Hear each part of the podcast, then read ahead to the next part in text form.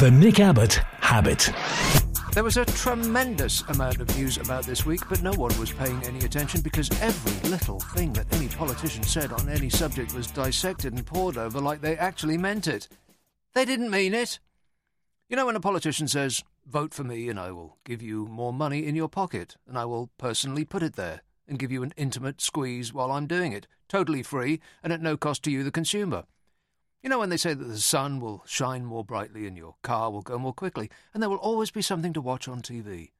And they say that the future of the country is safe with me, and you will never get ill or poor, and your dog will never die. All you have to do is vote for me. Well, they're lying about all that. We know they're lying about all that because they did it last time, and the time before that, and the time before that. And besides, the leader of the country is not actually the person who is leading the country. The Prime Minister of the day has about as much power over the future of the country as I have over gravity. Rupert Murdoch runs this country, Goldman Sachs runs this country, and BP and HSBC and BAE run this country. The most a Prime Minister can do is go with the flow and take credit for the good things that happen to occur on their watch, and blame everything else on the previous government or the weather. At least they won't be able to hide behind the excuse that something that goes wrong is the EU's fault for very much longer. They're going to have to start blaming Russia or whoever takes over after Donald Trump's put in jail. And that can't be too far away. Seriously, I tape this on Wednesday, and by the time it comes out on Friday, Donald Trump could have staged a coup, killed all the journalists on the Washington Post and any comedians that have made fun of his hair, and installed huge pictures of himself on the side of every government building in America. Or he could have flown away for a bromantic holiday with his bestest pal in the world, Vladimir Putin, or he could have given the job to president to his son in law, Jared Kushner, who seems to be doing every other job in government. We could have just put a sign on the Oval Office door that says Gone Golfing back in three years. My money's on him having a temper tantrum that he can't just do what he wants and him having to be put down. Like you put a baby down after it's feeding, not like you put down a sick animal. Although. He fired a man who was investigating him for underhand discussions with the Russians and the people who speak on his behalf, when he's too busy starting Twitter wars with celebrities, said that he had to fire the man leading the FBI, James Comey, because the man who took over from the man who Trump fired from being the national security advisor told him to. Yeah, I know, it's, it's getting very complicated. Trump fired the man he hired to be the national security advisor because of his Russian ties, as opposed to Donald Trump's ties, which I think he has made in China. I think they make them extra long to compensate for his tiny weenie. Anyway, the man who's sitting in for the man that Trump fired from being the national security advisor told Trump to fire the man who was running the FBI. That was their story. And all the White House spokespeople stuck to that story in the press and on TV and on the radio, and the story was rock solid. Donald Trump had nothing to do with the decision to fire the man from the FBI who was investigating him for colluding with Russia to win the election. Nothing to see here. Please move along. And then, catastrophe. Donald Trump himself went on TV to do another one of his jaw dropping car crash interviews, and he was asked who made the decision to fire the man from the FBI. And Trump said he did. It was all me. I am the decider. I fired him. I said, You're fired. It's my catchphrase. I'm very important. I'm the president. Can you believe it? And so, after a week of careful manipulation of the media by the White House staff, Trump undid all their work in one second on TV because he just couldn't bear to make it seem like someone told him what to do. He's so desperate for approval and to seem manly and decisive that he took credit for obstructing the FBI investigation into himself. It was priceless. And some American journalists asked Vladimir Putin about all this. And Vlad said, and this is a direct quote turned into English by his official translator Vlad said that Trump was acting in accordance with his competence. Isn't that great? It was the only time Vladimir Putin has ever made me laugh. Other than that uncontrollable laugh of panic that some people get when they're in great danger. You know, like you're being chased by a tiger and you can't help yourself bursting into terrified giggles. That is an actual thing. Look it up. Then, of course, as though that wasn't enough, Trump met with Russian diplomats who came in offering glow in the dark sushi. Donald asked for his sushi to be cooked well done. He's classy that way. And after spending the whole time on the campaign trail saying how Hillary Clinton was careless with classified information, he spills a load of classified information to the Russians. He just let it blurt all out. He unpuckered his day glow orange lips, and it just all poured forth about ISIS and probably China and everything else that he had learned from his staff, who'd told him that this was all hush hush and top secret, but he just couldn't help himself. And when the security services had a major cow about it, Donny says that he just wanted to share, and that he is the president and he can do that. You believe that? It's like when you were a child and you told your younger brother that you scratched the car and it's a secret, and the first thing he does is rush and tell Mummy. And the White House press people, who must be due a holiday by now or time off for emotional distress, they ran about saying that it didn't matter that the President of the United States of America can't keep his mouth shut and doesn't understand the gravity of the position he's in. I think that someone should tell Donny he's not a television game show host anymore and that what he says actually does matter. It was incredible. The White House scrambled to claim that Trump had not shared highly classified information with the Russians, and then they said that he might have told them something, but that what he told them was false, fake, that he told them misleading information to throw the Russians off the trail. But of course, Donny doesn't read the script and he doesn't listen to anyone. So he went on Twitter and said that he did tell the Russians state secrets, and everybody around him started pulling out their hair or what hair they had left. If you gave him a gun, the first thing he'd do is shoot himself in the foot with it. And he said it wasn't wrong for the president to release confidential information to the Russians because, as president, he can do what he wants. That is the actual excuse he came up with. And the Israelis are freaking out because they were the ones that provided that intel about the fight with ISIS. And it came from undercover people embedded with the terrorists, apparently, who are now at risk of being killed for their efforts. And other nations are thinking of not telling America anything that's top secret anymore, because with Trump in charge, it won't stay secret for very long. Tell Trump something in confidence, and it's so unlikely to stay a secret, they might as well take an ad out in the papers. And it's hard to believe we're at a place in the development of mankind that what Donald Trump says matters. Frankly, I've just about had it with the human race. I'm not angry, I'm just disappointed. Of course, Trump doesn't think he's done anything wrong. He thinks he's still the most tremendously tremendous person that has ever existed, despite what the mirror tells him. His administration might be the funniest and most alarming mess in the history of politics, and that's a pretty crowded field. There's more organisation in one of those comedy car acts that clowns put on at the circus. You know, the ones where all the doors blow out and the wheels come off. I could be alarmed, but I've decided to be amused until he declares war on Britain because Boris Johnson has stolen his hairstyle. And even Republicans are talking about Watergate scale cover ups, and the odds on Trump getting slung out of office this year are tumbling, and pretty much the only thing that can save him now is starting a war with someone. So that everyone's attention is on personal survival and supporting our boys and wrapping themselves in the flag, and we'll be right there by his side. Because apparently we're desperate to ingratiate ourselves with him just to get a trade deal after we leave the EU. Truly, we live in interesting times. Just don't blow us all up yet, Donny. Please, I'm planning a barbecue for the weekend.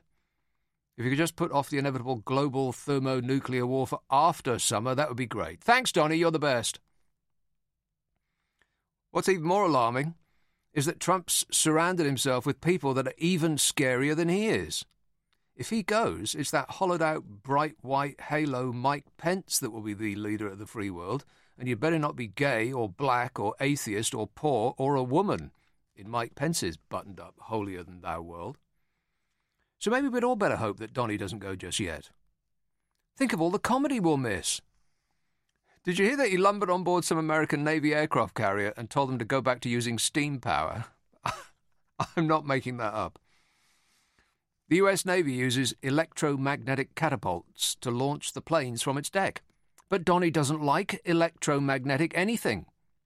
Mostly because it's hard to say and hard to spell and wouldn't leave much room for anything else in a tweet.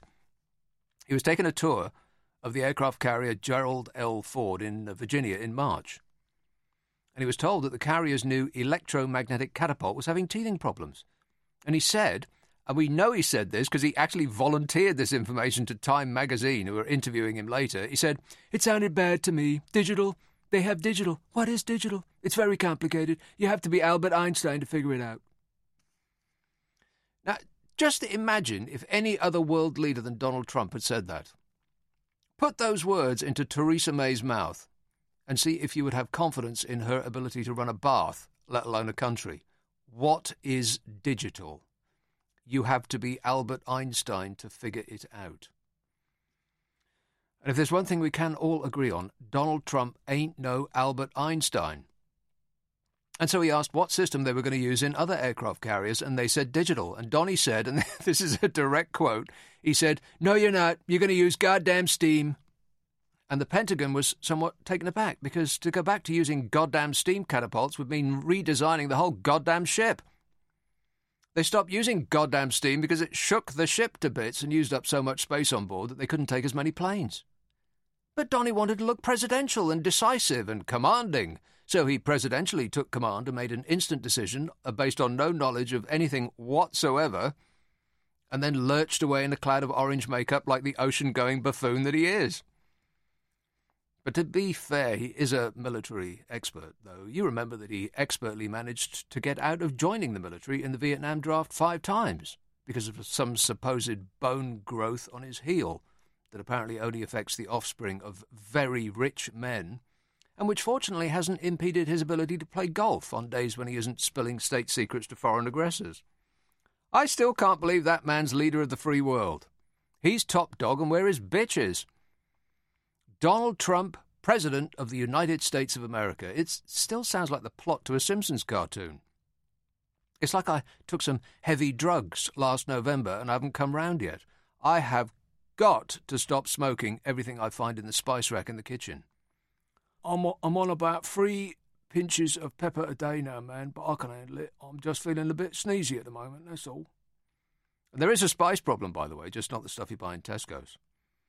Arfon Jones this week called for the drug spice to be legalised and allowed back into shops. This is the stuff that has people staggering around like zombies, which the papers have recently taken to printing pictures of, having temporarily run out of snaps of Kim Kardashian's giant bottom. I don't know what you're thinking. Who the hell is this person called Arfon Jones, and what does he know about anything? Well, he's a police and crime commissioner in North Wales and Arfon Jones knows his patch. He was a policeman of 30 years' experience, and is so Welsh that his name is Arfon, and he lives in a place spelled G E R S Y L L T. A place name that only a black belt in the Welsh language should attempt to pronounce for fear of dislocating their tongue. And so, drawing on his vast experience, Arfon said that criminalising the drug, which used to be legal and sold in what hippies call head shops, had driven its production underground and made it more deadly. It's pretty much the same story with marijuana, apart from the selling it in head shops part. It's because marijuana is illegal that has directly led to its increasing potency. It's more profitable to sell the stronger stuff, so why would a dealer sell something weaker for less money? The penalty is the same regardless of its strength, so the law and basic economics have conspired to produce grass that is so strong that Willie Nelson is thinking of writing a song about it. But this spice stuff's another thing entirely.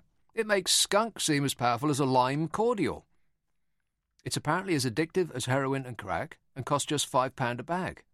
And before you think that sounds like excellent value for money, be aware that it has left addicts with severe psychotic episodes, hallucinations, vomiting, and seizures. And that doesn't sound like a good night out. But the people who are taking it aren't doing it for a little light relief from their stressful day at work. They're taking it because they want to blot out the life that they're leading with the cheapest thing at their disposal. And like super strong grass being a result of the underground marketplace, so high strength spice has been created because there's no regulation on its ingredients and its effects. Ministers outlawed possession of the drug last year, probably at the same time as they were looking the other way, while car manufacturers were deliberately polluting the air and killing us just to make more money. So they made spice illegal, and that policy is going so well, they've even got a spice drug problem in prisons. If you can't keep it out of a secure facility, how are you going to keep it out of Rhyl and Prestatyn and Glasgow and Galashiels? In Manchester, spice users are collapsing so frequently that the emergency services can't cope. They say that almost all the city's young homeless people are hooked on it. And I would guess that's because if you have no home and no job and no future and are living outside the comfortable cappuccino society that the rest of us inhabit, you want the least expensive way to pass the day you can get. And a fiver for a joint of spice that's equal to a hundred ordinary marijuana joints would seem to be just the thing. Towns and cities all over the country have also reported problems with this stuff, and if it isn't round your way yet, just wait, it will be. And Arfon Jones, The Police and Crime Commissioner for North Wales said, I believe that the war on drugs was lost many years ago, and we need a new approach to dealing with problematic drug use. He said, I have felt for some time that the current prohibitive stance is extremely damaging to individuals and their communities. Finally, someone with direct experience has spoken. We can add his voice to the myriad other experts with direct experience who have come to the same conclusion and have spoken on this issue frequently, to whom the government never, ever listens. There's a war on learning the lessons of the war on drugs. And finally, television. I was watching television with my mother, who's one of those people who watches TV live. I never do that, unless it's the news or football, but she does. And it was Prime Minister, or Yes Prime Minister rather, and it was quite brilliant, really. It was the one where they were discussing the brand new Trident missile defence system that was being talked about for the first time back then in uh, 1980. And they were using the same arguments that I always bang on about whenever it comes up today. It won't work, it costs too much, what's the point, we'll never use it, that sort of thing. Anyway, the ads come on, and because it's live, we have to sit through the adverts, which is something I never do. Honestly, companies are just wasting their money on advertising on television programs nowadays. It's only my mum that watches them. Along came this advert of a sad young boy and his mum, and there'd been a tragedy in the family, and the little boy was going through his dead dad's things to mournful music, very sad. And then he's off out walking with his mum on a suitably grey and sad day, and he's asking about his dad. What was dad like, he says. And his mum looks all wistful and mournful, and she says he was tall with big hands, and the boy looks at his tiny hands and is sad. And his mum says he was always smart, and the boy yanks up his jeans that are hanging down round his arse in the modern manner.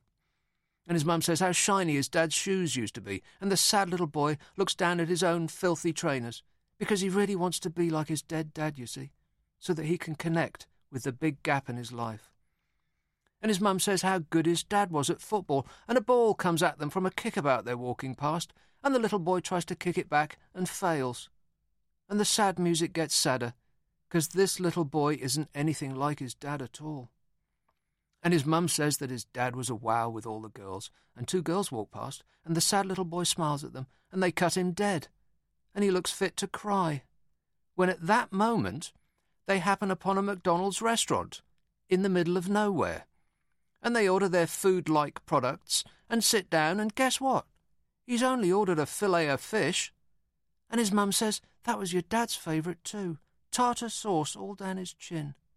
And the camera cuts to the sad little boy with tartar sauce all down his chin. And he isn't looking so sad any more. And his mum sees his dead dad in her son's face, and the music ends on an uplifting note, and the screen fills with the logo of the double arches and I thought, did some genius tell them that there was an untapped market in bereaved children that they hadn't monetized yet? Was there statistical evidence to show that sad people can be cured by a squashy, damp burger in a styrofoam box?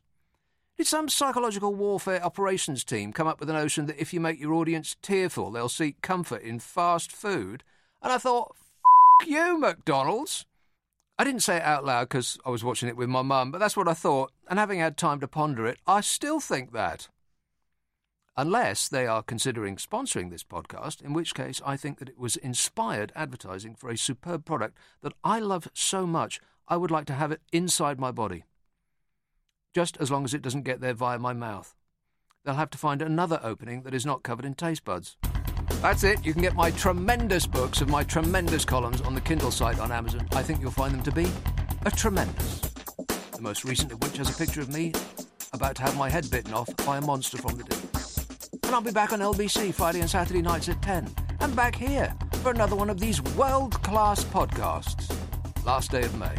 Until then, I appreciate your attention. A BigFings Media production. BigFings!